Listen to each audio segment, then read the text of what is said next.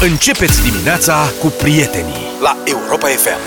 7 și 18 a început emisiunea voastră favorită, Deșteptarea. Un primar cu o idee grozavă, nu la noi, în Spania, pe un orășel mic de 30.000 de locuitori, a postat la un moment dat pe Twitter mi-ar plăcea să iau cina la voi. Eu aduc desertul. Ce a făcut Luca primar? Da, da. Nu, da, da. Bună, bună. Asta vreau să vorbesc, zice, a zis așa. S-a adresat comunității. Vreau să vorbesc cu tine și cu familia ta despre Xirivela. Niciun subiect nu este de evitat. Și, mă rog, omul a încercat să cunoască locuitorii personal, să înțeleagă mai bine problemele și a urmat, ce credeți, o avalanșă de invitații. Primarul iese acum în oraș seară de seară, a luat cina cu peste 60 de persoane ultimele săptămâni. Cât de tare. Deci el în fiecare seară are program chemat la masă, e musafir de profesie. Da, da, vine cu desertul, stai, că da, nu se duce chiar așa oricum, da, cu mâna goală.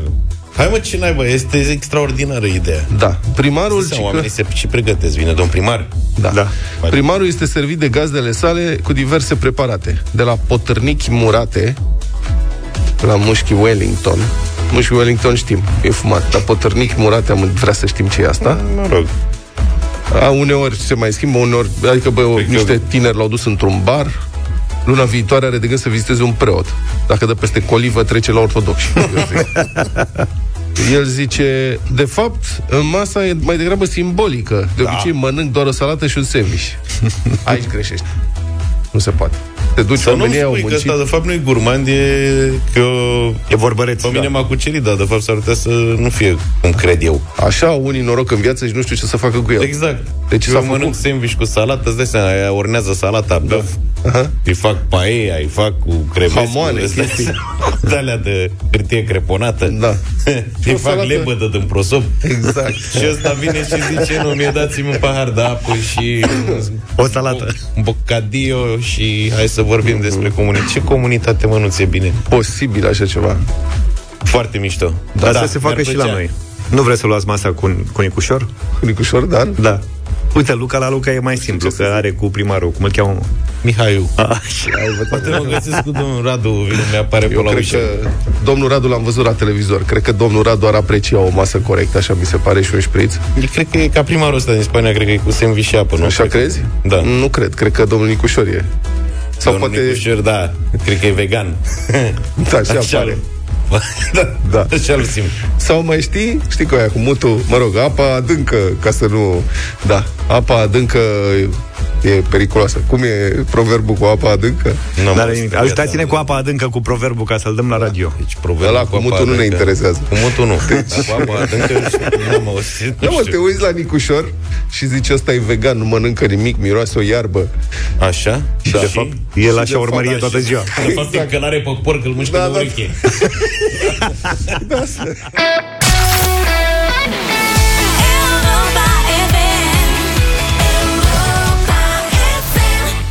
7 și 31 de minute. Never Gonna Say I'm Sorry de la Ace of Base. Brigitte Ma- Doamna Brigitte Macron. Doamna, da. Fi politicos Doamna Brigitte Macron, prima doamna Franței, mai ales că dânsa este pensionară, are 69 de ani, susține introducerea obligativității uniformei școlare ceea ce, din punctul dânsei de vedere, ar putea combate inegalitatea socială în rândul elevilor francezi. Bravo! Potrivit BBC, ia uite. De ce mă bravo? Pensionarul 2. Ea a spus că elevii ar economisi de asemenea timp pentru a se îmbrăca și bani care nu ar mai fi cheltuiți pe haine de brand. Comentariile sale vin în contextul în care Adunarea Națională a Franței dezbate un proiect de lege care, dacă va fi adoptat, ar face uniformele obligatorii în școlile publice. Ministrul Educației, domnul Pap Ndiaye, a declarat că nu va susține această lege. De unde controversă? Uh-huh. Prima doamna Franței a fost anterior profesoară la o școală din nordul țării. Acolo s-a nu, cunoscut cu domnul președinte, nu? Da. Monsieur le Président, care are 47, cred, sau nu știu, ceva de genul 45 de anișori sau 47. Undeva pe acolo. Da, mă, da. dragostea n-are vârstă. N-are vârstă, da. Dar și doamna l-a văzut pe domnul, domnul președinte în uniformă? Adică așa s-a să fim drăgostit de ea? nu, că nu era... De el? Nu, dar acum, în principiu, e de discutat. Eu m-am opus, dar vezi cum este, știi, m-am opus cam de prin clasa 3-a uniformei, până în urmă cu vreo 1-2 ani, poate 3 ani, când am ajuns eu la vârsta la care mă gândesc că poate n-ar fi rău, totuși, cu o uniformă. Încă mai rezist, încă mai rezist. Pe mine m-au trimis acasă, ca să, că n-aveam uniformă. N-avea uniformă? Da, după Revoluție. M-am dus îmbrăcat normal. După Revoluție nu mai fost uniform. Nimic, da, n-a mai fost obligatorie. Nu era nimic extravagant și doamna profesoară de limba română m-a trimis acasă uh-huh. și m-am dus acasă, mi-am luat ultima pereche de pantaloni dintr-o uniformă pe care o aveam, între timp crescusem și erau de aia cu... aveam 10 cm lipsă jos. Aha. Te, Mă rog. te încălțase și prea jos. Da, da, da. Eu cred și că am venit așa la școală. din toate punctele de vedere este necesară uniforma. În primul rând, cum spune doamna Macron, pentru a uh, dispărea aceste inegalități sociale. Nu Iar- dispar inegalitățile sociale, se maschează inegalitățile Ale masca, sociale. corect. Da. Și doi la mână pentru a Și face, ce obții pentru cu a induce mai mult respect pentru școală elevilor. Crezi că de asta nu învață? Nu, e lipsă de Nu respect? neapărat, dar în momentul în care adică eu am fost și am mai văzut pe la școală, pe la Fimiu. Și îl văd și pe Fimiu, adică nu... Bă, se îmbracă, zici că sunt la discotecă. În Și ce are clasa asta cu 7 învățatul? Nu mi se pare un caz. Când te duci la, la școală și te uiți într-o clasă, mă gândesc și la profesori, știi? Și vezi pe aia toți înzozuniți, fetele machiate de la șapte ani, unele dintre ele. Deci Băieți, ar trebui să interzică și în machiajul. traininguri, în Stai. tricouri, ciclam, roz, Alo, verzi, că colegule. acum sunt și niște culori de-astea. Să se interzică și machiajul. Eventual. Deci să fie cu cordeluță. Stai puțin. Și ce culori ar trebui să folosească? Că eu asta nu înțeleg. Nu, mă, să fie uniformă. Cât, ca, tocmai ca să nu iasă discuții cu Păi da, paleta și- de culori. Deci poate să fie o uniformă fucsia. Da, da treaba e aici. Ce-o fi? Dar, uh, iar în ceea ce privește inegalitățile sociale, vezi că ăștia în ziua de azi au luat o razna complet cu... Am mai vorbit noi aici la un moment dat, mai ales cu încălțările. Păi și la încălțări cum se rezolvă? Păi cum, uniforma presupune și pantofi negri sau... Adică eu când eram la... În, până în clasa a treia am avut uniformă până în 90 și aveam cămaș, uh, hăinuța aia, Da. pantaloni și pantofi negri. Nu veneai în pantofi... Eu mă duceam și în Adidas, mă rog, în tenis. Aveam Păi, problema la, asta. pe vremea voastră a fost altfel. Păi era uniformă, pe bune, deci atunci era Da, zic, la uniformă. noi era cu pantofi Atunci se, negri. deci primeai nota scăzută la purtare dacă nu aveai matricolă sau cordeluță, fetele. Da, da, da. Înțelegi? Bentiță, că le ziceau profesorii cordelu. Unde-i cordeluța? Ah, numai când mi-aduc aminte de cordeluță. Ce părere aveți, prieteni? 0372069599 Principiile sunt, principiile sunt ușor de înțeles. Uniforma universală, în principiu, maschează barierele sociale. Adică copiii de bani gata cum ar fi, Mhm. nu mai pot să epateze cu haine de super firmă la școală în felul ăsta, ceea ce se presupune că ar reduce umilința pe care ar simți-o copiii care au venituri mai modeste și care nu pot să se îmbrace la fel. Și trebuie să se îmbrace de haine cu haine mai... Probabil că sunt familii în care veniturile sunt atât de mici în care, încât hainele se moștenesc de la o generație la alta. Da, sigur că da. E, copiii îmbrăcați cu haine second hand, practic, trebuie să fie, să stea în acest moment în aceeași clasă, o copii care se îmbracă cu haine uneori de sute sau poate chiar de mii de euro. Categoric. Asta odată. Nu face decât să mascheze diferențele sociale, să ne înțelegem, că nu le anulează. Le Asta nu maschează. se poate anula. Bun. N-ai ce să faci în normă. Doi- Doar comunismul le poate anula. Da. În, uh, în Franța, de exemplu, o uniformă universală împiedică introducerea în școală a hainelor religioase sau etnice. Asta e un subiect în Franța. Ai, nu e La valabil la noi noi. nu avem Nu. așa ceva, dar 0372069599 opiniile voastre pe această temă și, desigur, și voi copii. Dacă sunteți pe recepție, în mașini, vă plictisiți în Chiar trafic sunt curios, da. și vă pune mami sau vă pune tati să ascultați Europa FM, n-aveți ce face? Cum se simt copiii? Da. Sunt foarte curios. Mă, dacă vă bagă ăștia uniformă, ce faceți? Uite, vă mai spun, Fimiu, așadar, e clasa 7, exact la vârsta la care a început acum, deși, cum spuneam, e mai devreme decât generația noastră, pe mine m-a apucat mai pe la 16 ani treaba asta, pe ei deja îi uh, pasionează, mai ales și, și din cauza și aici a rețelelor de socializare, unde văd tot felul de... Acum asta circulă, cu Adidas. Uh-huh. Da, cum le zicem, pantof sport, de diverse branduri și nu știu ce. Și vine și mi-arată tot felul de încălțări de 1500 de lei, 2000 de lei, 2000 de euro. Uh-huh. Și la un moment dat a venit că să-i cumpăr nu știu ce de ăștia, care costă vreo 800 de lei. Și zic, bine, mă înțeleg că și eu am avut-o pe asta cu... și are bursă și mi-a zis, tata, am Da, da, știu, tu ai banii mei niște- din bursă, vreau să-mi cumpăr ăștia, ce problemă e? Tu ai niște Adidas mov, ceva mai desperiat. Ăia e Adică ai o Pantene mașină, acum. Să ai mai- o mașină liliachie și Adidas mov. Adidas da, și da, mei da, da. mov, Da. sunt ai lui meu. Hai să zi, I-am dat. stai pe subiect. Și am zis, zic, băi, la tine în clasă, Stai lucid. Da, ce copii mai au Adidas de suma asta? toți. Și nu. Mi-a zis de vreo doi, doar doi. Da, mă, Zice, dar dar vezi că l-avem pe un băiat în școală care are Dior Ah. De 500 de euro pereche. Am zic, tată, ăla evită-l. Că e ceva neregulă. Că, Adică copil de clasa 7 cu încălțări Dior de 500 de Da, mă, euro, dar tu ești- ăla e ceva ce nu trebuie luat în tu calcul. ești vedetă la radio. N-are, și ce? Păi cum? Trebuie să-ți demonstrezi statutul, nu? A, nu, niciodată nu. Pe mine mă găsiți prin nou. Eu, nu, eu am asta când arunc Mai ai haine. luat în serios, ho. Și mă găsiți 0372069599. Haideți să vorbim. Vă așteptăm.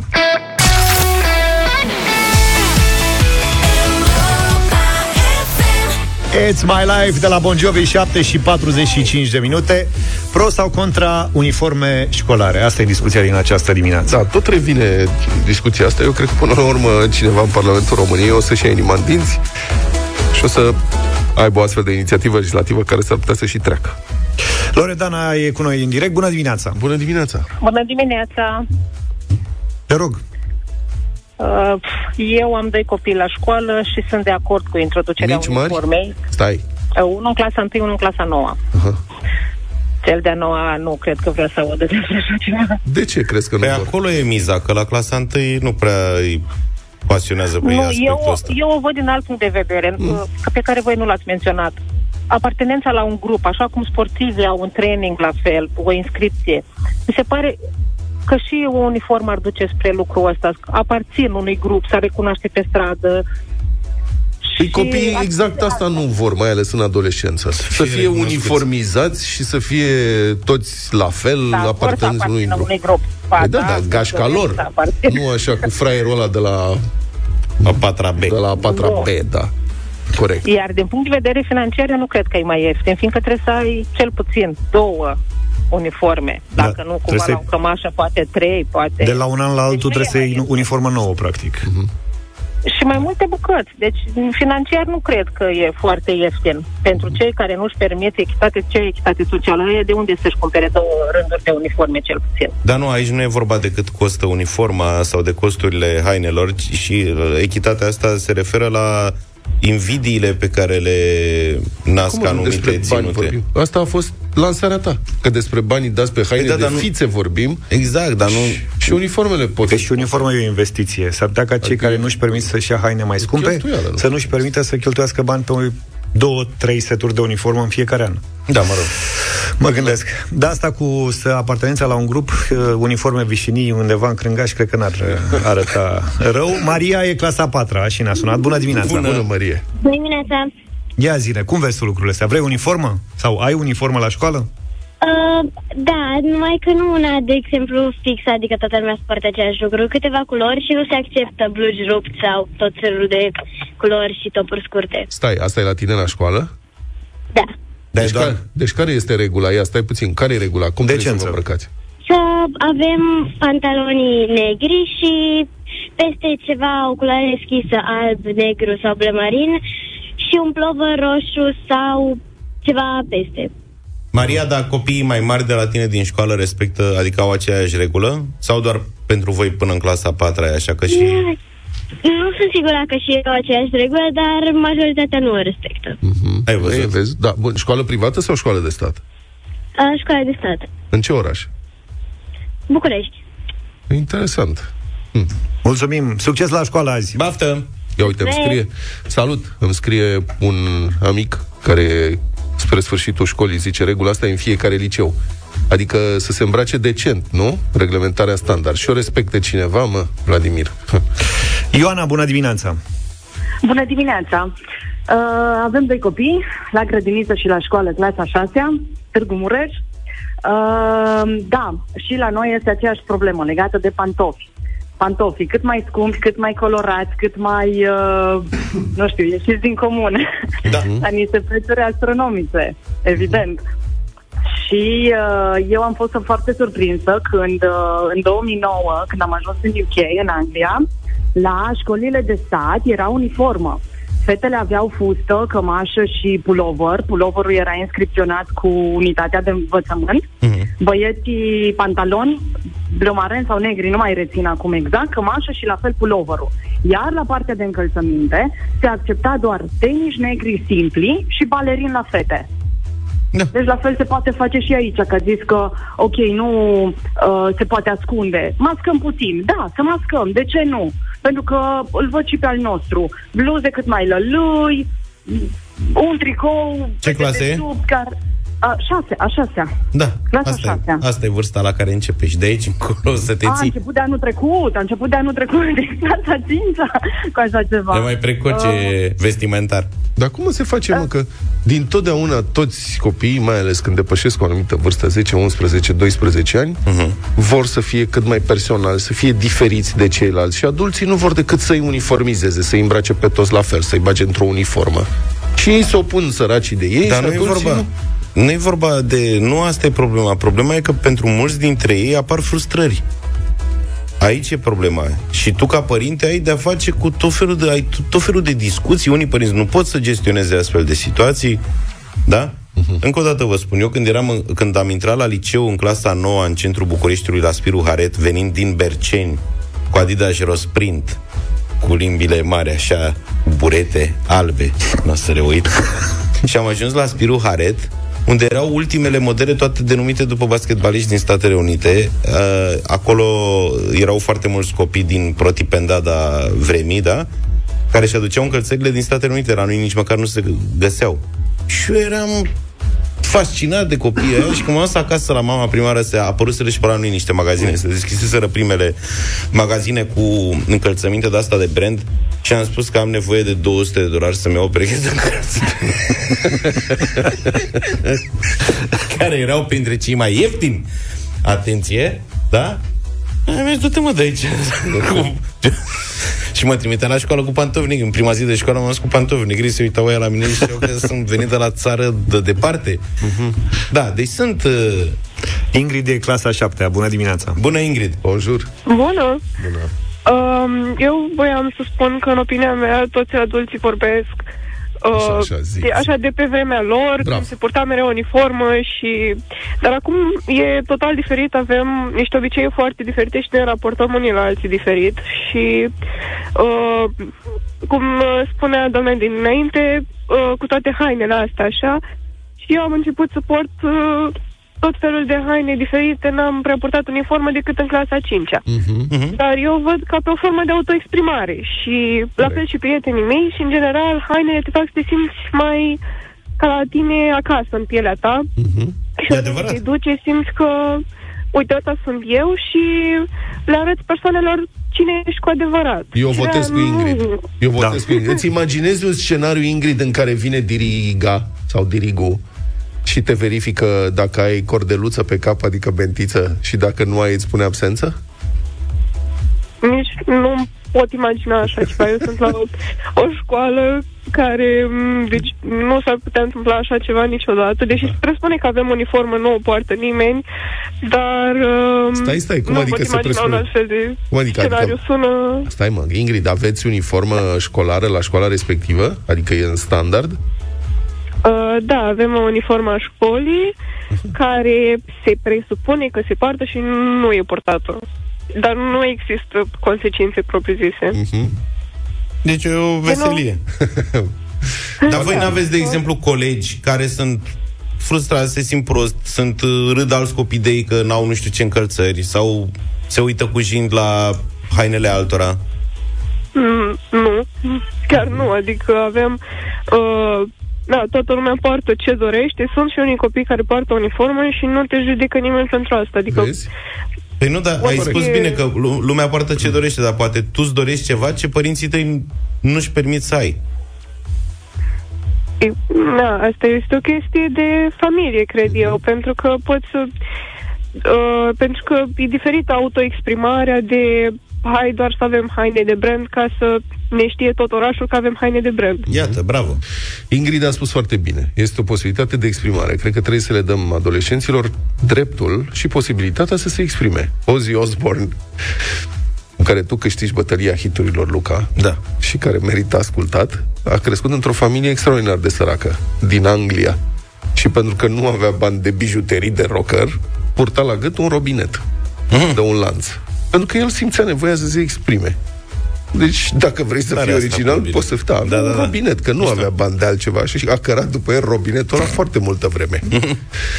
da. Mișto. Da. Hai să vorbim și cu Laura, mai avem foarte Bună, puțin. Laura. Uh, nu, cu uh, Cristi. Cristi, salut! Bună, Cristi. Bună dimineața! Bună. Nu v-a mai prins uh, Anastasia, i-a părut rău, vrea să vă salute. Vă ascultăm fiecare dimineață. La început nu prea dorea, dorea al post, dar dacă tati ascultă Europa FM, n-a avut un Pe asta ne bazăm. Săracul copil. Așa. Uh, da, uh, o fetiță clasa a treia, uh, pantaloni închiși la culoare, uh, bluza să fie albă, lucrul ăsta se respectă și toată lumea cred că e destul de mulțumită. Prea puțin atrag în momentul de față la vârsta asta atenția la Sunt mici. încălțăminte. Da. Sunt mici, uh, dar... După, Hai să ajungă la după 14, ciclu primar. Nu, din gimnaziu încep problemele astea. Dați că n-am doar un singur copil. Sunt Ah, o ok. tată puternică. O secundă, vă rog frumos. Așa, așa. Uh, e- ce e fain uh, și mi se pare super ok, mai mult uh, decât încălțămintea, telefonul. E bine că nu-i lasă să scoată telefonul decât după terminarea ore, orelor. Uh-huh. Că practic acolo încep să-și etaleze, cum s-ar spune, puterea lor financiară și așa mai departe. Da, dar o să vezi că după ce devin mai mare, asta cu telefonul nu-i mai frământ așa de tare, că până la urmă telefoanele Nu. astea din ziua de azi fac toate același lucru. Sigur că sunt într-o marjă de preț de la 1000 la 7000 de lei, dar până la urmă poate să facă, toți au WhatsApp, toți au rețele de socializare, adică nu îi privează de nimic. Corect. Acum să trecem și la clasa 5-a. Vezi că mai ai 20 de secunde. Da, într-adevăr, la clasa 5-a, haine largi și, într-adevăr, li s-a impus uh, uniformă, tot așa, similar cum uh, o am și pe cealaltă fetiță, numai că am încercat să o respectăm la început și copilul a început să vină acasă și zică, mă, tată, nimeni nu o respectă, mă simt aiurea, vreau și eu să mă îmbrac cu o haină de aia cu... Și atunci am lăsat-o. Aici, din punctul meu de vedere, profesorii sunt de vină, fiindcă dacă ar ține un pic strictețe cum țin cei până în clasa 5-a, poate că ar fi lucrurile un pic mai ok și din punctul ăsta de vedere. Zi minunată! Mulțumim tare mult. Mulțumim, uh, Mulțumim, mă rog, Cristi. Cristi. Da, rămân la părerea mea, să fie libertate. Nu sunt Libertate, plusuri și tati, minusuri. E, da, e un subiect uh, complex.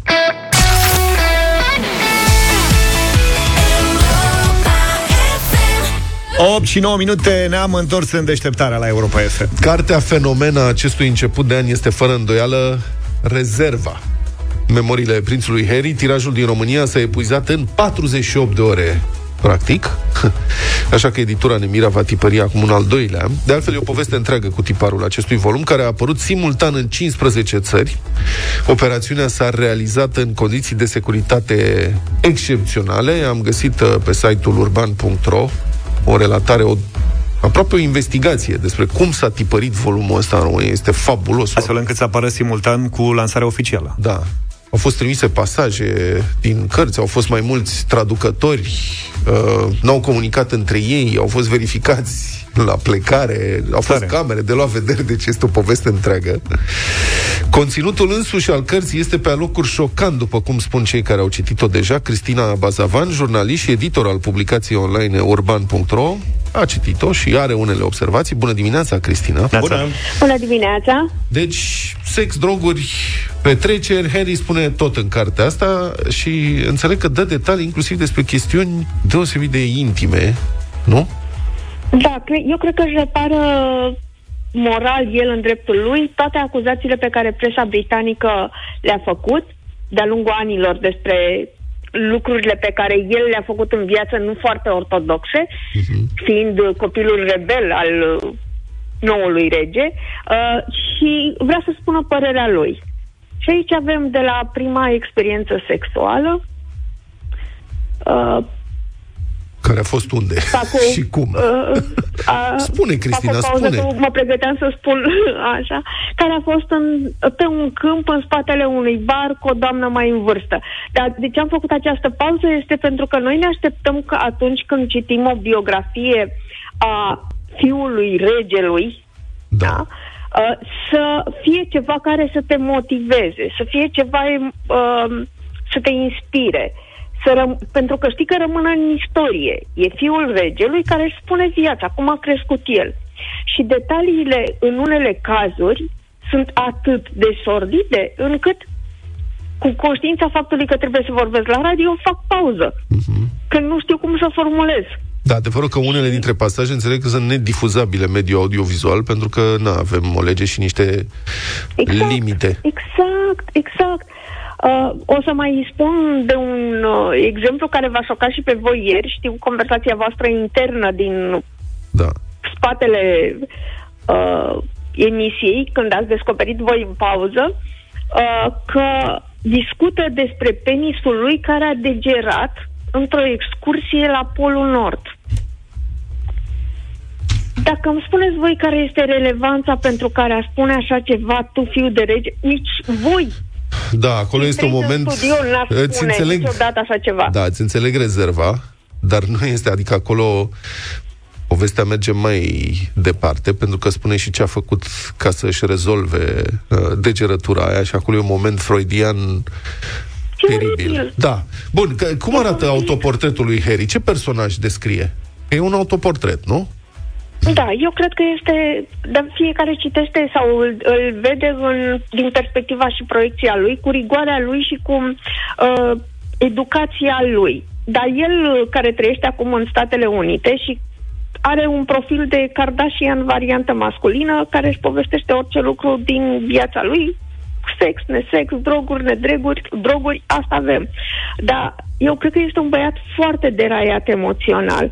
Și cred că, într-adevăr, este foarte greu să știi că ești al doilea uh, în, pentru el e greu, nu pentru noi. Că noi, când privim din afară, ne gândim uh, al doilea, al doilea, dar milioane și stăteai într-o casă, ți-a dat uh, bunica un apartament în uh, Kensington, uh-huh. uh, în Buckingham, Ocol, aveai 150 de camere prin, pe unde te plimbai pe acolo.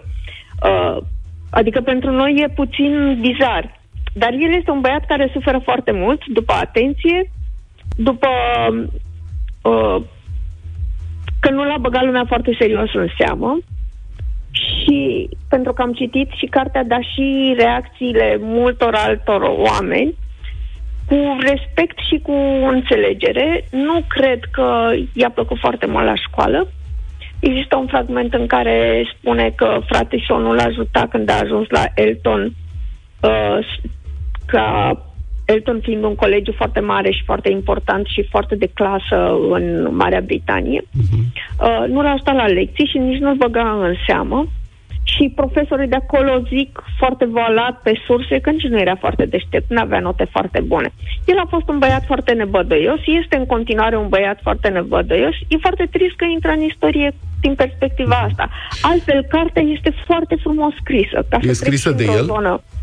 Nu, este scrisă de J.R. Meringer, care este uh, un câș- jurnalist câștigător de premiu Pulitzer, care a scris și biografia lui Agassi Open, care a scris și propria sa autobiografie, uh, care se numește Dulcele Bar și care apoi a fost ecranizată de George Clooney cu Ben Affleck în rolul principal și a mai scris ca și Ghost, alte două cărți, uh, cea celui care a creat Nike și se numește Shoe Dog și o carte de literatură Uh, despre un jurnalist care însoțește unul dintre cei mai mari spărgători de bănci din uh, lume. Ce tare. Uh, da, din stai America. puțin. Cristina, explică-ne ca să înțelegem. Ce înseamnă ghostwriting? Adică uh, el a stat cu Harry de vorbă ore întregi, după aia a scris da, și a arătat lui textul. Și cum se, cum se întâmplă asta, ca să știm? Uh, e, sistemul este, uh, spun asta că știu sistemul pentru că și eu am scris în România două cărți ghostwriting. Nu o să pot să spun pentru cine, că asta înseamnă ghost.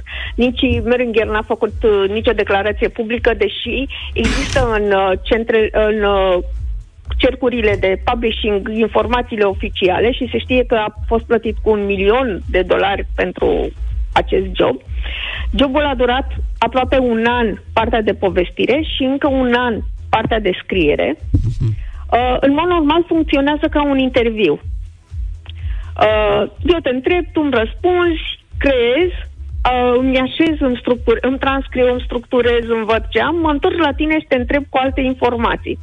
Mhm. Cred că în cazul ăsta unde Harry a avut o agenda lui cu lucrurile pe care trebuia să le marcheze, a funcționat și cu o listuță. Iată lucrurile pe care trebuie să le acoperim.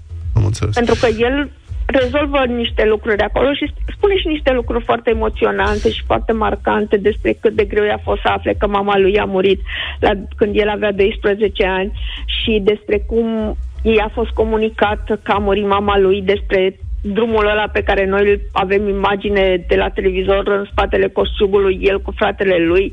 Uh, astea sunt niște lucruri foarte greu de dus și de și de citit, dar și pentru un copil de 12 ani. Absolut.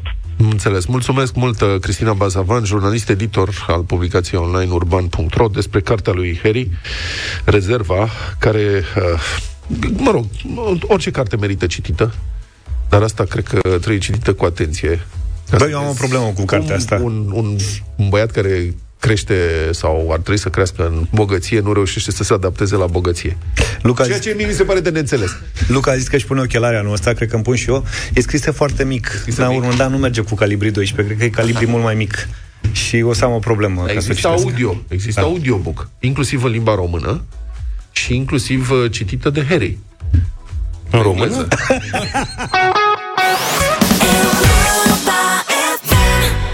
8 și 22 de minute, bătălia hiturilor. După anii 90 urmează, evident, uh, anii 80.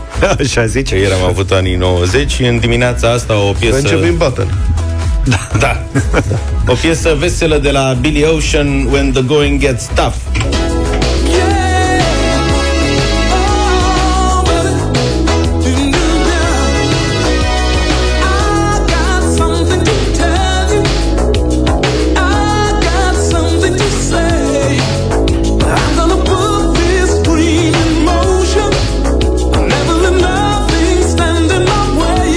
Billy Ocean, cum îi ziceam când eram mici. Cu Michael Douglas și Danny DeVito în backing vocals.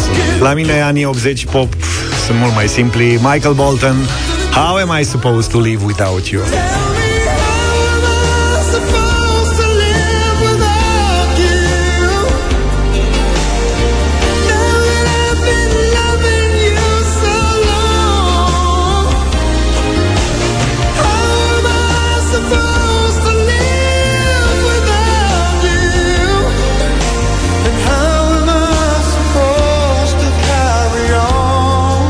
Asta e de pe vremea când Michael Bolton avea păr. Băi, nu știu de ce, și, deci eram 70% sigur că o să faci, uh, o să deschizi discuția asta despre Michael Bolton. Propunerea mea e o piesă foarte mișto de la Depeche Mode, nu e cea mai cunoscută de la ei, dar mie îmi place foarte, foarte mult. E din 1987 de pe albumul Music for the Masses. Să nu mă mai lași baltă niciodată. Depeche Mode, Never Let Me Down Again.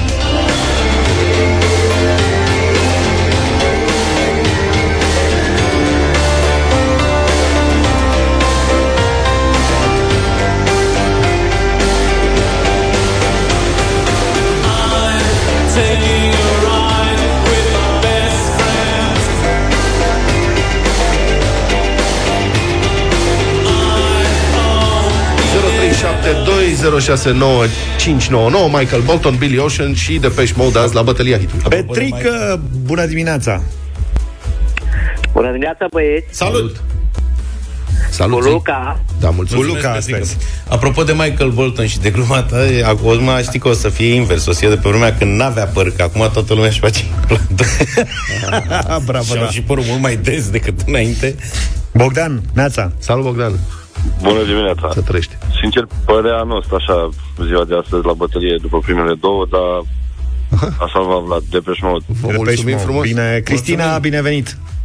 Pentru Bună gândurile dimineața, bune. băieți! Oricât de drag mi-ar fi de Luca, câte lăcrăm și suspine pe melodia lui Michael Bolton. Da. Hai să ni le reamintim. Da, cred.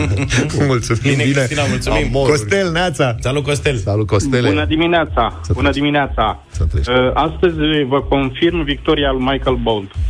Michael Bolton, nu, Nu ne pot să-l confirm, confirm mai... deocamdată. Mai durează un pic, că Mai mai are avem nevoie nevoie de- de un vot pentru el. Mulțumim tare mult oricum. Ion, Neața. Salut, Ion! Neața, neața, Să trăiești. vă salutăm din Iași. Salut. Trăiți! Ocean, Billy Ocean. Billy Ocean să fie. Maria, Neața. Bună, Maria! Bună dimineața! Bună. Uh, Depeș mod astăzi. Ia uite, Ia, băi. Deci e bara-bara. Ia să vedem. că Irina va Irina, da votul Neața. decisiv. Bună dimineața! Bună, Irina. Ne pregătim de concert în iulie. Depeș?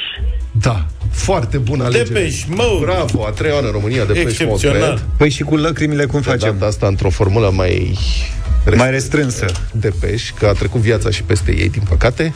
Asta e Depeș Mode, Never Let Me Down Again. Foarte mișto piesa, bravo.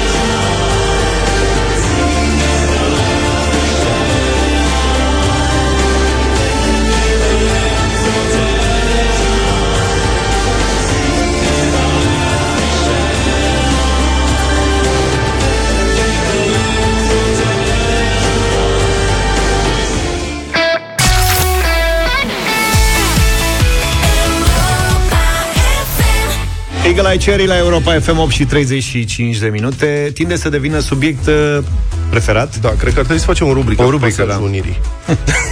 Ați văzut știrea, un camion s-a blocat, un alt camion s-a blocat joi dimineață în pasajul Unirii, al câtelea incident de acest gen. E de când a fost redeschis pasajul după reabilitarea de 12 milioane de euro, coordonată de primăria sectorului 4. Formal, Adevărul că formal vine e simplu de stabilit în toate cazurile. Șoferii n-au respectat regimul de înălțime și cu asta basta. Am văzut reacția asta peste tot. Se ridică din mine, păi n-a respectat regimul de înălțime. Și nici șoferul de ieri n-a făcut excepție, a fost și amendat pentru că autoutilitarea pe care o conducea era chiar mai înaltă decât scria în cartea de identitate a vehiculului. Nici n-a negat asta omul, cum s-o fi făcut, dar reporterul a avut inspirația să-l întrebe și dacă mai trecuse prin pasaj. Da, a răspuns el. Deci da și fără probleme, se subînțelege. Și aici e tot înțelesul. Adică fără să judece prea mult, cei care au făcut proiectul de reabilitare a pasajului au micșorat înălțimea acestuia, după care au pus un panou la intrare cu înălțimea maximă și o poartă și s-au spălat pe mâini. Scrie 3,50 m să se respecte și cu asta basta. Doar că șoferii nu sunt roboți. Adevărul e că imensa noastră majoritate șofăm mai degrabă reflex decât cu ochii pe indicatoare. Asta este adevărul. Adică gândiți-vă cum evitați în mod automat groapa aia de pe traseu pe care îl face zilnic de ani și ani de zile. Asta e o altă problemă. Dar în țara asta sunt gropi Așa e. care au propria lor viață. În același loc, ani de zile e o groapă și ori eviți reflex, nici te mai gândești la aia. Pentru că așa conduci. Și a, acum gândiți-vă și cum pe trasee noi în vacanță, chiar și cu Waze-ul pornit și cu ochii în patru, tot mai ratezi câte o ieșire de pe autostradă, tot mai ratezi câte un viraj la dreapta, la stânga. Și pentru cei care nu văd decât nerespectarea indicatorului de înălțime maximă în toate accidentele de după reabilitarea pasajului, ceea ce nu poate fi contrazis. Da, ăsta este faptul fizic în sine. Dar ar trebui să ne întrebăm cum se face că până în vară toți sau aproape toți șoferii respectau indicatorul, că și atunci era un indicator, iar după, după atât de mulți nu mai fac. Că până în vară accidentele la pasaj erau practic inexistente. Acum sunt aproape săptămânale și cu siguranță lunare. Asta înseamnă, evident, că pasajul a fost micșorat sub o anumită limită rezonabilă și intuitivă, care era practic o măsură de siguranță suplimentară, redundantă și foarte eficientă. Adică dacă imensa majoritate a camioanelor au înălțimea de X, atunci e prudent să faci un pasaj înalt de X plus un pic, plus 10%, să zicem ca să le dai o șansă și celor care nu văd indicatorul de la intrare. Și pui după aceea indicatorul, dar te asigur că mai dai acolo ceva în plus. Când pui un plafon fals care coboară înălțimea cu zeci de centimetri doar ca să fie așa frumos prin pasaj, nu înțelegi care sunt consecințele gestului? Și cât despre aceste elemente de avertizare și filtrare a traficului, care se pun înainte de intrarea într-un pasaj, acum am văzut că sunt uh, mașini de poliție. Da. E o soluție Că și ieri era, o- era mașină de poliție. tipică administrației publice românești. Cum facem? Avem niște... Oricum sunt puțini polițiști, oricum se plâng că sunt plătiți prost, oricum ne plângem că nu suntem în siguranță pe străzi, ce facem? Păi blocăm niște mașini de poliție. Să stea polițiștii acolo, care ce să facă? Să se uite când văd în zare. zare camionul? Da, ochiometric. Alo? Ai trage pe dreapta, ia hai să ai ruletă? Ai camionul, ia să măsurăm, stai să vedem dacă... Da, îți dai seama ce misiune nasoală la oamenii ăia, că ei nu pot sta în mașină și să se joace pe telefon, că, doamne ferește, trece un Da. camion și să ne norocesc. Exact. Se uite în zare să vadă cum vin... Da. eh, Deci blocăm niște angajați, salarii plătim să stea pe marginea drumului și să se uite dacă vine vreo mașină mai mare. Ruleta. Deci, soluție de Africa subsahariană e aici, da. cuvântul ăla. și porcăria asta. Asta e soluția găsită. Bun. Dar în afară de asta, că înainte era, asta zic, ce, ce rost are de pildă să montezi o poartă de înălțime maximă, cum a fost când s-a izbit mm-hmm. grecul ăla, nu? Din oțel grea de 2-3 tone care ucide oameni când e lovită de un șofer neatent potrivit acestui principiu, adică vorba lui Pristanda Scrofuloș, la datorie să se respecte tot, să nu se greșească nimic. Care greșește la Mars. Păi nu mai bine punem o ghilotină gigantică să-i decapiteze direct pe aia care nu respectă limita de înălțime, dacă ăsta este planul. Nu? Punem o poartă de aia de două tone, ne gândim ce se întâmplă, bă, dar dacă o lovește cineva, ce se întâmplă? Bă, nu, oamenii nu, nu se gândesc la consecințele gesturilor pe care le fac. Punem un plafon să fie frumos, mai coborâm. Ce înseamnă asta? Adică ce urmează? Punem o poartă de asta de intrare, acum o punem mai jos. Dacă tot se izbesc ea în pasaj, punem una de oțel grea de două tone să se izbească de aia, să nu se izbească de pasaj. Ok, aia stă, nu stă, cade Cred pe că s-au, nu oameni. s-au gândit că poți să o ia cu totul. Au zis Nu, că nu e- s-au. dacă e mare și solidă, se oprește în ea. Cum spuneam, șoferii nu sunt roboți și e nevoie de o anumită flexibilitate, o anumită marjă de eroare permisivă în sistemele ce sunt folosite de oameni. Ca administrator al infrastructurii rutiere trebuie să te gândești ce se întâmplă când cineva greșește fără intenție în trafic. că oamenii ăia care intră cu camioane prea înalte pentru pasajul ăsta în pasaj mai nou, ei nu vor să facă asta intenționat, nu sunt șoferi sinucigași kamikaze. Adică dacă alternativa la această permisivitate rezonabilă sunt accidente lunare, zeci de mii de ore de muncă pierdute în trafic, de mii de șoferi care sunt blocați cu orele în ambuteiaje, intervenții costisitoare ale echipajelor de urgență, costuri pentru remedierea avarilor și în unele cazuri suferințe în urma rănirilor, atunci mie mi se pare că nu e nicio alegere de făcut aici. Dacă astea sunt problemele, pentru că ai făcut tu o dandana și nu se respectă indicatorul. Indicatorul nu se respectă, uite, că nu se respectă, că nu-l văd oamenii. Și e simplu să spui, păi să se respecte. Bine, ok, să se respecte, să le tăiem capul, frate, dacă nu respectă, nu?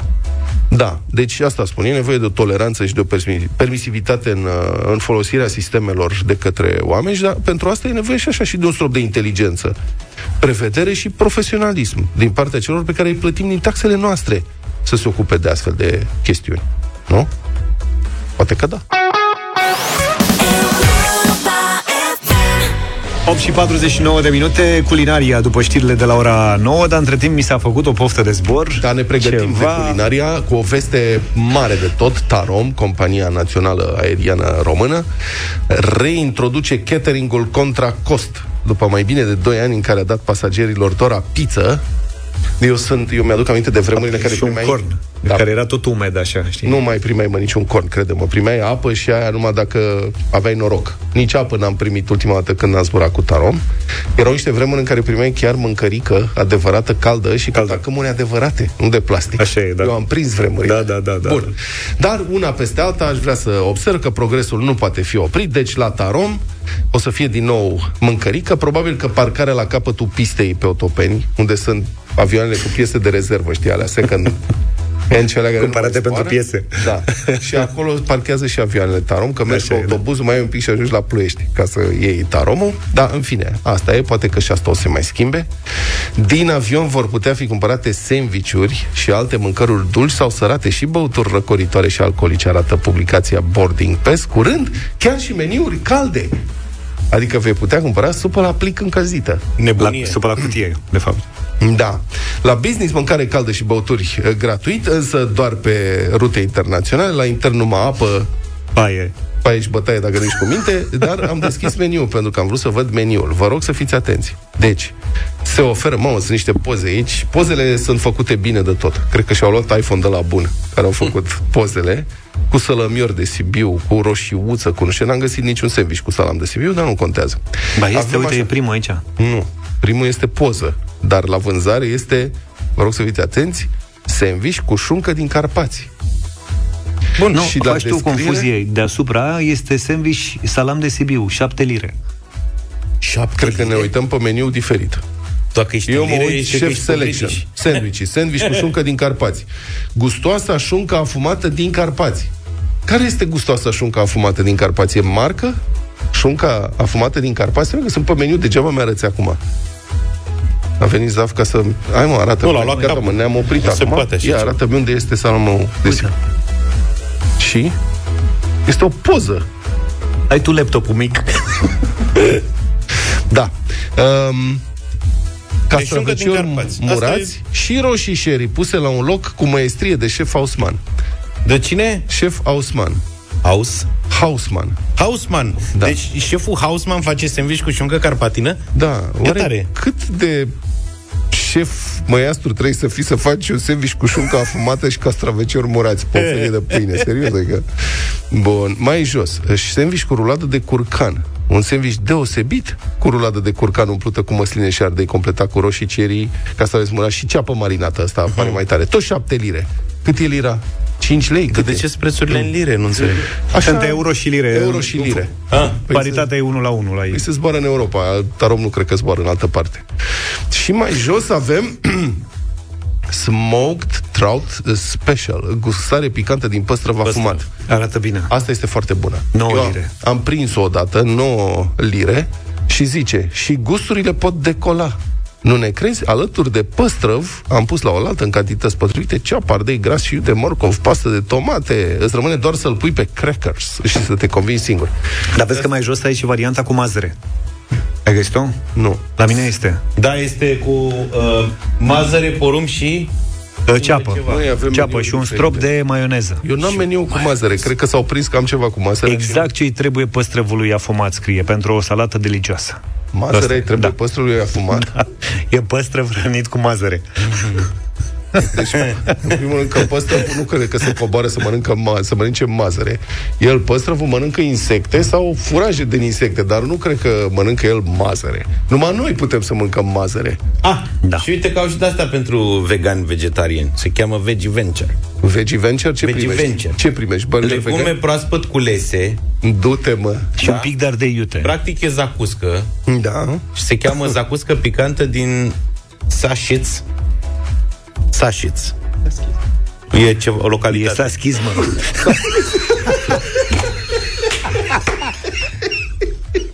E s-a schis, mă. Hai de capul nostru. S-a Cum a șit. fost asta? De unde sunt? Ce e acolo, mă? Din șași, sașiz? Sașiț.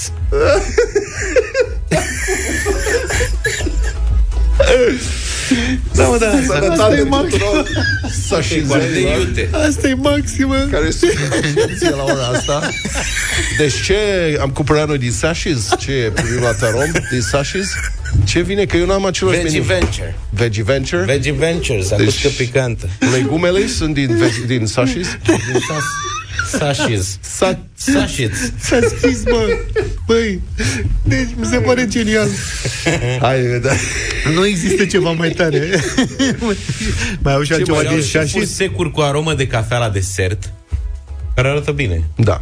Trufe raw vegane, Gata, raw mă, vegan truffles. Ne luăm mă, bilet la Tarom să zburăm internațional special pentru Sașiz. Unde? La Sofia? Unde vrei să Unde, zbori? unde se poate zbura. De- Depinde unde bate vântul. Dați-ne meniul ăla din Sașiz, vă rog.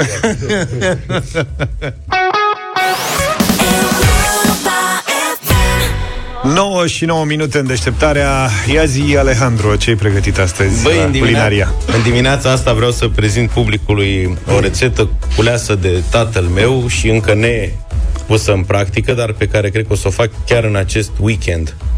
Uh, a fost culeasă sub forma unui filmuleț de pe YouTube, fără nume al rețetei. Este practic o reinterpretare a unui italian pentru uh, melanțane alla parmigiana, adică vinete parmigiana care sunt niște vinete tăiate uh, felii cu straturi de brânză și roșii și date la gratinat. Doar că aici, că am văzut și eu rețeta, se, se renunță la sucul de roșii, se pune puțin, Se pune puțin, da. dar se adaugă șuncă. Exact.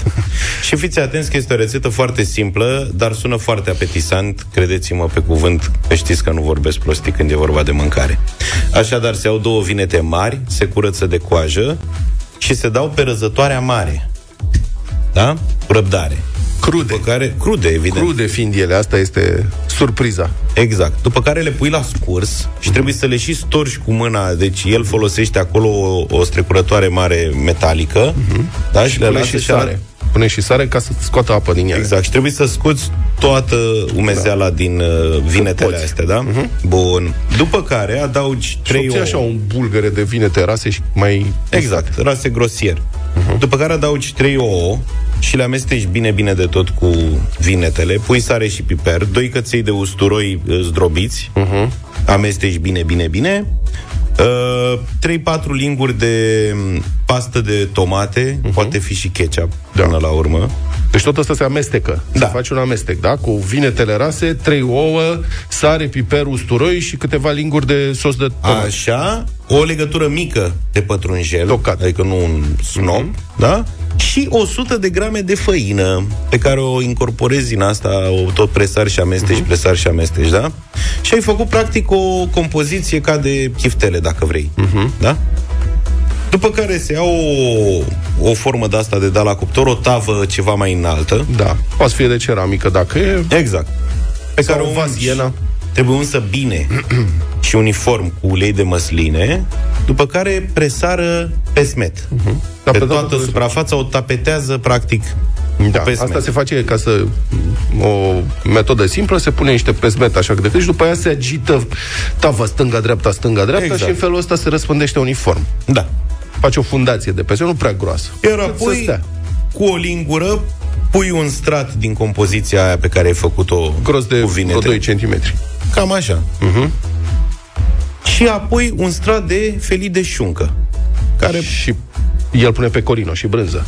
Stai un pic pe nu. Da. Deci mai întâi un strat de șuncă, după care se pune brânză dură sau cașcaval ras. Mhm, Uh-huh, uh-huh. El folosește pecorino. Poți să folosești, fie vorba între noi, am orice cașcaval da. ras acolo. Aș folosi unul care să aibă puțină personalitate, mai puternică, așa ca gust. Da, depinde de gustul fiecăruia Mhm. aici și de uh, câți bani vrei să investești în rețeta asta. Da. Că diferența între Pentru că pecorino vinetele și... alea sunt dulci. Mhm. Uh-huh. Și atunci dacă pui un cașcaval care și el când se topește se face tot dulce, îți trebuie un mic contrast de gusturi acolo. Așa de asta e aș zice. ideal, categoric. Pecorino este o brânză sărată și cu aromă foarte puternică Da. de oaie, brânză de oaie. Da, da încă o dată zic.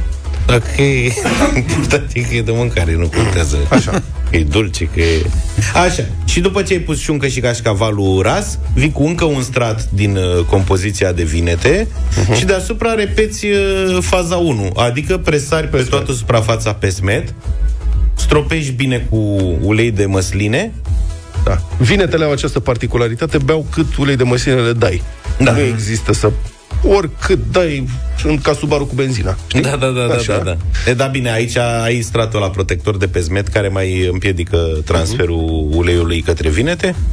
Da, la Cuptor, cuptor. 200 de grade, de grade 35-40 de minute Până se rumenește. Până vezi că e rumen Da. Și după aia când o taie Se taie ca o plăcintă. Da, ca o, sau, și sunetul e de pâine caldă Că pe zmetul ăla de deasupra uh, Devine crânțănicios așa Da. Mamă, și arată senzațional Deci ceva așa, nu știu cum să vă spun Ca între... să fiu sincer, nu arată grozav. Mie îmi place Îți place cum arată? Da, și mie îmi plac Culoarea vinetele aia- la cuptor de mor Adică... Ferzui... Da, da Da? Da, okay. asta e cu vinetele, asta e particularitatea lor, că nu, nu Noi o sunt să foarte încerc și eu. estetice. O să încerc și eu. Din, din punctul meu de vedere, um, farmecul vinetelor coapte este uh, aroma de afumat. Uh-huh. Care vine dacă faci vinetele coapte pe grătar sau hai, le faci pe plită pe aragaz, dar știi, e aroma aia ușoară de afumat. Acolo este farmecul. Cred că merg și așa, nu-mi dau seama. Farmecul Lipsește. salatei de vinete. Da. Dacă mănânci musaca, dacă mănânci Da. da. melanțane parmigiana, acolo Da, nu e prea mănânc afumător. melanțane parmigiana, dar Mie cred eu că mă este dau o în chestie dulce și uh, bună. Și nu Foarte se face bună. greu, îți trebuie numai puțin timp și să respecti ordinea operațiilor. De Știi? asta zic, nu, asta chiar e o rețetă super simplă, Mhm. uh-huh. adică și nu e nici costisitoare. Ți-am- Acolo la Pecorino e, se poate face diferența. Un cașcaval mai puternic, Știi? așa. Da, dar vinete acum se găsesc precum roșiile sherry tot anul, nu mai e sezon de vinete. Găsești vinete la supermarket uh-huh. la permanență și chiar sunt mai bune că sunt mai seci, nu sunt așa um, umede și uh, șpilul la compoziția asta, tocmai asta e că v-am zis de la început, trebuie bine stoarse și lăsate să se scurgă ca să nu se fleșcă toată afacerea. Ce zici, Zaf? Da. Eu sper, ai zis că faci în weekend? Așa nu îmi păstrezi propun. și tu un colț așa pentru frații tăi de la... Bine, mă, dacă fac, vă aduc. Ha? Bine. Promis-o. S-a notat. 38 de minute până la weekend. Să ridice mâna cine a început deja să se uite după vacanțele de la vară. Ia uite-l pe Luca. Ai găsit ceva Unde mișto? vrei, mă, să pleci? Am ceva pentru Vreau tine. să plec din țară. Early booking la Mamaia am găsit pentru tine. Eh, Early booking, fii atent. Deci, oamenii atenți, așa-și fac. Planul da, din eu timp. așa îmi fac mereu. Da, uite, un domn, Domn... Atent sau săraci. un domn român a postat pe Facebook oferta primită de la un hotel din Mamaia, scrie ziare.com. Potrivit prețurilor afișate, oferta, oferta implică și o reducere semnificativă de aproape 1000 de euro la un hotel de 3 stele. Reducere. 3 stele? Da, 1000 de euro reducerea și prețul, deci prețul redus pentru 2 adulți, 7 nopți în perioada 1-8 iulie, este de 5034 de euro. La 3 stele? Da. În Mamaia? 7 nopți. Are și, Redus. are și mic dejun? Că dacă are mic dejun, Cred că o fi all merită. inclusiv, habar n-am, dar la 300 nu știu dacă au all inclusiv. Cred că le dă mic Dar dejun, n-are nu? cum, mă. N-are cum la ce? banii, să nu fie all inclusiv. La 3 stele? Da. Chiar și la 3 stele, da. Și în Turcia sunt, nu, nu doar la 5 stele uh, all inclusiv. Da? Și la 4, da. Totuși 5000 de euro? Înțelegi? săptămână. Redus. Da. Oricum, la vară se, se anunță vremuri interesante, adică eu, că m-ai întrebat și am început să caut, Mhm. sunt niște prețuri... Nu e ironie, e doar wow, Lelei. scrie homul respectiv, prețuri de early booking, au venit uh, cunoscători pe grupul respectiv, bla bla, nu știu ce, cu banii ăștia mă duc în Maldive, zice cineva, băi, cu 5.000 de euro te duci oriunde. Da, faci o vacanță în Grecia ca lumea. Cu 5.000 de euro Nu, în Grecia, nu ești doar de o săptămână. Și vorbim și de transport inclus și toate condițiile. Da. da. Cineva zice, anul acesta de Revelion la Alpin în Poiana Brașov, 4 nopți, 2400 de euro. E bine, anul nou Turcia. mereu În e Turcia. supraevaluat în România. Turcia, două persoane cu avion cu tot, 1200 de euro, 7 zile, cu all inclusiv.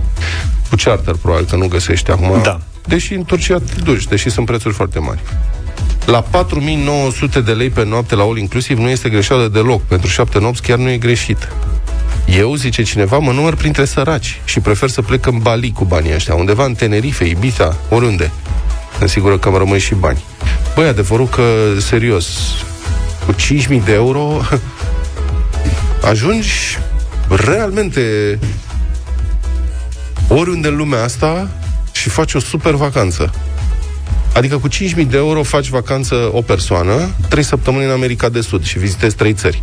Cu banii ăștia, dacă găsești locul potrivit, fără, Spun din proprie experiență. fără super uh, fițe neapărat, că ziceam de Grecia, poți să stai în Grecia tot sezonul. Stai trei luni Da, acolo. tot sezonul. Trei luni te duci și stai în Grecia cu banii ăștia, fără nici cea mai mică problemă. Am găsit oarecum în zona favorita ta, Vurvuru, dar un puțin mai la nord, o căsuță uh-huh. care arăta absolut civilizat. Anul trecut am văzut-o. Nu e pe plajă, este la 50 de metri pe plajă, de, de, de mare, știi? 1000 de euro pe săptămână era.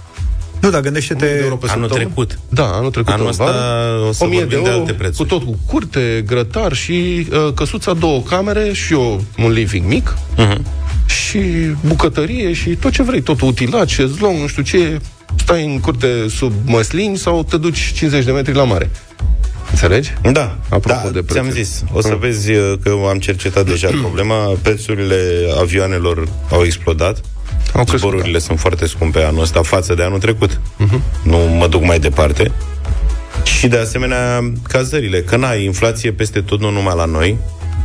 Da? E situația asta cu războiul și așa mai departe. Dar toi, da mă, 5.000 de euro pentru 7 nopți la Mamaia? Într-un apartament de 3, într-o hotel de 3 stele? Ce vorbe asta? Pe uite, mi-a trimis... Adică, Pe cum să dau? E... Mi-a trimis Ematur cu oferta asta care a umblat uh, înainte de Revelion la Poiana Brașov, Aurelius Împăratul Romanilor, 4 stele, 24.778, redus. de ce? De lei? De lei, da. Deci, 5.000 de euro. 5.000 de euro. Da, redus. E reducerea Pe acolo. Păi, nene, dar e împăratul romanilor, n-auzi? Băi, nebunit. Vorbim de 5 nopți, 2 adulți și un copil. Da. Da. Mult succes. Eu Împăratul prefer să, da, rămân sărac, umblu prin lume, n-am bani de Mamaia. Avem un cover astăzi la Radio Voting. În câteva minute o să vă spun și despre ce e vorba. Și avem și o precizare că ne-au scris mai mulți ascultători că între timp a apărut o erată la știrea aia de mai devreme cu cazarea de 5.000 de euro din Mamaia la 3 stele. De fapt erau lei Mă miram eu. și a fost o greșeală, da, au revenit uh, între timp asupra speriat subiectului. Da, nu, ți-a- era exagerat, adică și pentru 5 stele în Mamaia e mult 5.000 de euro. Nu da, zice. Da, e posibil. Da. E chiar probabil. Dar 3 stele era totuși prea mult, chiar dacă ar fi fost și all inclusiv. Asta, că mai vorbim noi de prețul vacanțelor. Pe măsură ce se apropie momentul. Uh-huh. Idei de afaceri vreți? Da. Mai Și țineți să de facem casă? bani de vacanță, zic cum. Da, foarte mișto ideea asta, dar trebuie investit în ea. Știi că afacerile se consideră că sunt așa, de două tipuri. Banane verzi, banane galbene. Adică, banane, afacerile de tip banane verzi sunt alea în care trebuie să investești timp, nu știu ce, Mhm. ca să crești și să obții profit. Da. Banane galbene sunt afacerile pe care le iei practic de gata și banii vin imediat. Asta este o afacere de tip banane verzi. Mai țineți minte că în Seinfeld pasiunea lor era să caute, pasiunea eroilor era să caute filmele cele mai proaste posibile și să le vadă. Uh-huh. Mai țineți minte, prognosis negativ. Vreau să... da? Există un site în Statele Unite, sunt niște băieți care fac review-uri pentru filme obscure și cât mai proaste. Asta este treaba lor. Ei asta caută, au o mulțime, au zeci de mii de urmăritori, un fenomen în sine, îi cheamă, stai puțin să vedem cum îi cheamă, Red Letter Media. Uh-huh. Și au identificat ei la un dat un film obscur de prin 1987, Nuki îi spune, care era o porcărie înfiorătoare și nu prea erau suficiente casete video VHS cu filmul ăsta. Și s-au apucat să le colecționeze. Au făcut un efort de-a lungul mai multor ani să colecționeze toate casetele video supraviețuitoare cu acest film din 1987 care a devenit un fel de erou, memă, pe site-ul lor. Da, da. Au strâns peste 100 de casete video și au hotărât să distrugă 99 dintre ele într-un eveniment public. Le-au tocat, serios, le-au tocat cu un uh, tocător de lemn, mm. la care face rumeguș, știi? Da. au păstrat una singură, cea care era în cea mai bună stare, pe care au evaluat-o oficial, la niște evaluatori de casete de VHS. Era în cea mai bună stare, a primit nota 8,5 din 10 maximum și pe asta au scos-o la licitație pe eBay. Bravo. Și au Genial. vândut-o cu 80.600 de dolari. Deci casetă vândută, casetă VHS, singurul film supraviețuitor pentru că au distrus 99 de copii ale filmului New Key și au vândut-o cu 80.600 de Genial. dolari pe eBay. Da, au fost inspirați de o întâmplare, cred că am vorbit și noi despre asta. Acum au început să caute casete VHS în stare foarte bună pentru colecționari în Statele Mhm. Unite. Am vorbit despre un film cu Sylvester Stallone, nu mai știu dacă Rambo sau Rocky ceva, una din primele ediții în țiplă, care s-a vândut foarte bine. Um, uh, recent, în iunie, s-a vândut o copie sigilată pe VHS a filmului Back to the Future, înapoi în viitor, cu 75.000 de dolari. Și atunci au creat Ia uite-l pe Luca. Bă, nene, mă duc acasă, eu am câteva casete video și nu știu dacă mai am pe aia cu spor sângeros. Da, asta Da, e problema. cred că le-ai sigilate, da? Nu e ai sigilată de-astea- și e copie, dar măcar nu vreau 80 de mii. 800 dacă iau, e bine. Da. Ceva cu Bruce Lee ai? Încep cu... Și le ai pe face alea mici. dublate, știi? Era domnul la care Da. le-a dublat. Nu Irina Margareta. Nu. Era un domn, știi, care... Da, da, da, da, Și da. apărea titlul filmului No Mercy. Și el zicea, nu mulțumesc. Sau CIA. Și el dubla, Centrul Inteligenței Americane.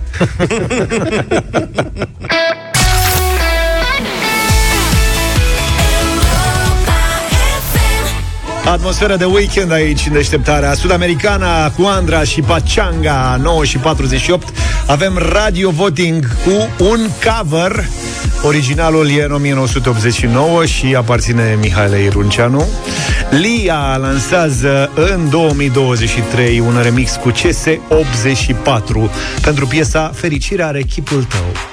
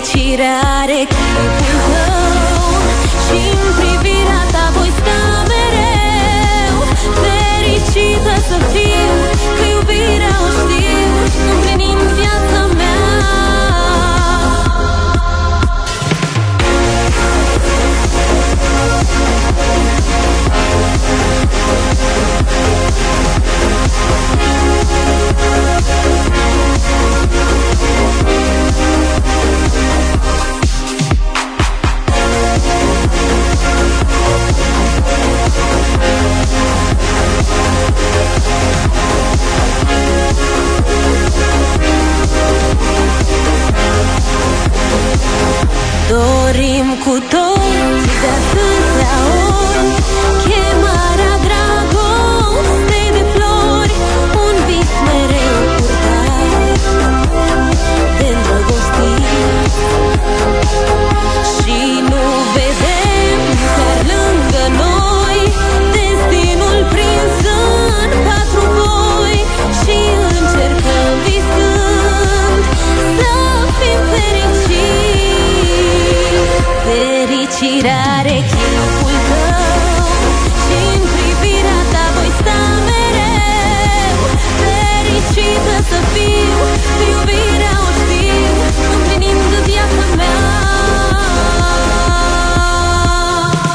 Și 52 de minute 0372069599 Un cover astăzi, un remix CS84 remix. Lia este vocea Fericirea are chipul tău. Denumiri de trenuri personal regio Intercity, da. Timea, bună dimineața! Bună, Bună dimineața! Bună, dimineața. Un mare da. Un mare, da. Am început cu da, unul mare chiar. Sorin, bună dimineața! Salut, Sorin! Bună dimineața, la mulți ani, uh, lăudabil, ritmul foarte bun, uh, orchestrația actualizată, e un da cu un amendament, noi ardelenii ne simțim ofensați, uh, team building este super, dar noi ardelenii se vorbește cu un accent execrabil de ardelean. Păi n-ai văzut da. filmul ăia, nu sunt ardeleni, ei erau bucureșteni, fugiți la Cluj Ai vă, Asta spun. exact. Ah. Nu spui, Păi nu spui loții, spui loții. Păi și noi rapidiștii ce să mai zicem din filmul ăla am ieșit uh, Mulțumim, uh, Sorin, ca să zic așa. Alin, bună dimineața. Salut, Alin. Salut. Bună dimineața, un fel de Vox Mari s-a dus în zilele noastre. Deja mă, mă, mă vedeam pe plajă cu Cico în brațe, foarte frumos, îmi place. Un da și un amendament izbitoare asemănătoarea de timbru vocal. Un weekend frumos. Ali, cu, da, cu Mihai Dar să știi Arunceanu că în, în 89 era la modă briefcore Robert, bună dimineața. Bună. Salut, băieți! Salut Din păcate de la mine e un nu. Pentru Nu. mine Mihaela a fost cea mai mare voce a noastră și nu știu cum îi se pare domnului dinainte că este izbitoare asemănarea vocii cu Mihaela. A, Fie chestie de percepție acum Ba, aduce, Probabil. aduce Bine, Robert, îți mulțumim tare mult pentru votul tău Elena, bună dimineața Bună dimineața! Bună Chiar dacă e cover, are un da. Bravo Are un da. 4-1 uh, Ia să vedem ce am nimerit aici Nelu, bună dimineața Bună, Nelu Nelu din Sibiu, salutări de la Sibiu, rău de bine. Foarte curajoasă abordarea, un da, un da, un da, încurajator și pentru alte evoluții. Super, mulțumim, 5-1 5-1 Alin, bună dimineața Bună dimineața! Pentru, pentru Mihaela, vorba vine 10 de da. 10 de da. 6 Superbă. Am înțeles Bine, Cristi, neața Neața, băieți. Melancolică, frumoasă. Un da de la Cristi. 7 Ce să vezi? Robert, bună dimineața Bună Bună dimineața! Neața! Haideți să-l considerăm chiar și un tribut pentru Mihai Runceanu. Bravo! Eu, ca fost dansator, am avut onoarea să dansez la sala polivalentă uh, alături de dumneai fix cu o lună înainte să moară Formidabil. și de 10 ori da. Mulțumim 8-1 Ce experiență Elena, bună dimineața Bună Elena, Alo, bună dimineața! Mă iertați? te rog, Da, este și de la noi. Da, de la Brașov, foarte frumos. Mulțumim, 9-1 9-1 Da, uh, Robert a fost cel care a schimbat destinul acestei uh, piese Un uh, nu în această dimineață da, păi să ne oprim aici, nu? Uh-huh. A fost o săptămână, prima săptămână dintr-un nou sezon uh, Deșteptarea. Ne auzim uh, de luni cu vești bune, sper. Da, să sperăm că scăpăm de răcel, da, dacă înțelegeți ce vreau să spun. Da, da, da, da, da, să nu ne mai auzim în fundal. Da. Un weekend frumos cu Europa FM, numai bine. Toate bune. Pa, pa! Deșteptarea cu Vlad, George și Luca. De luni până vineri, de la 7 dimineața, la Europa FM.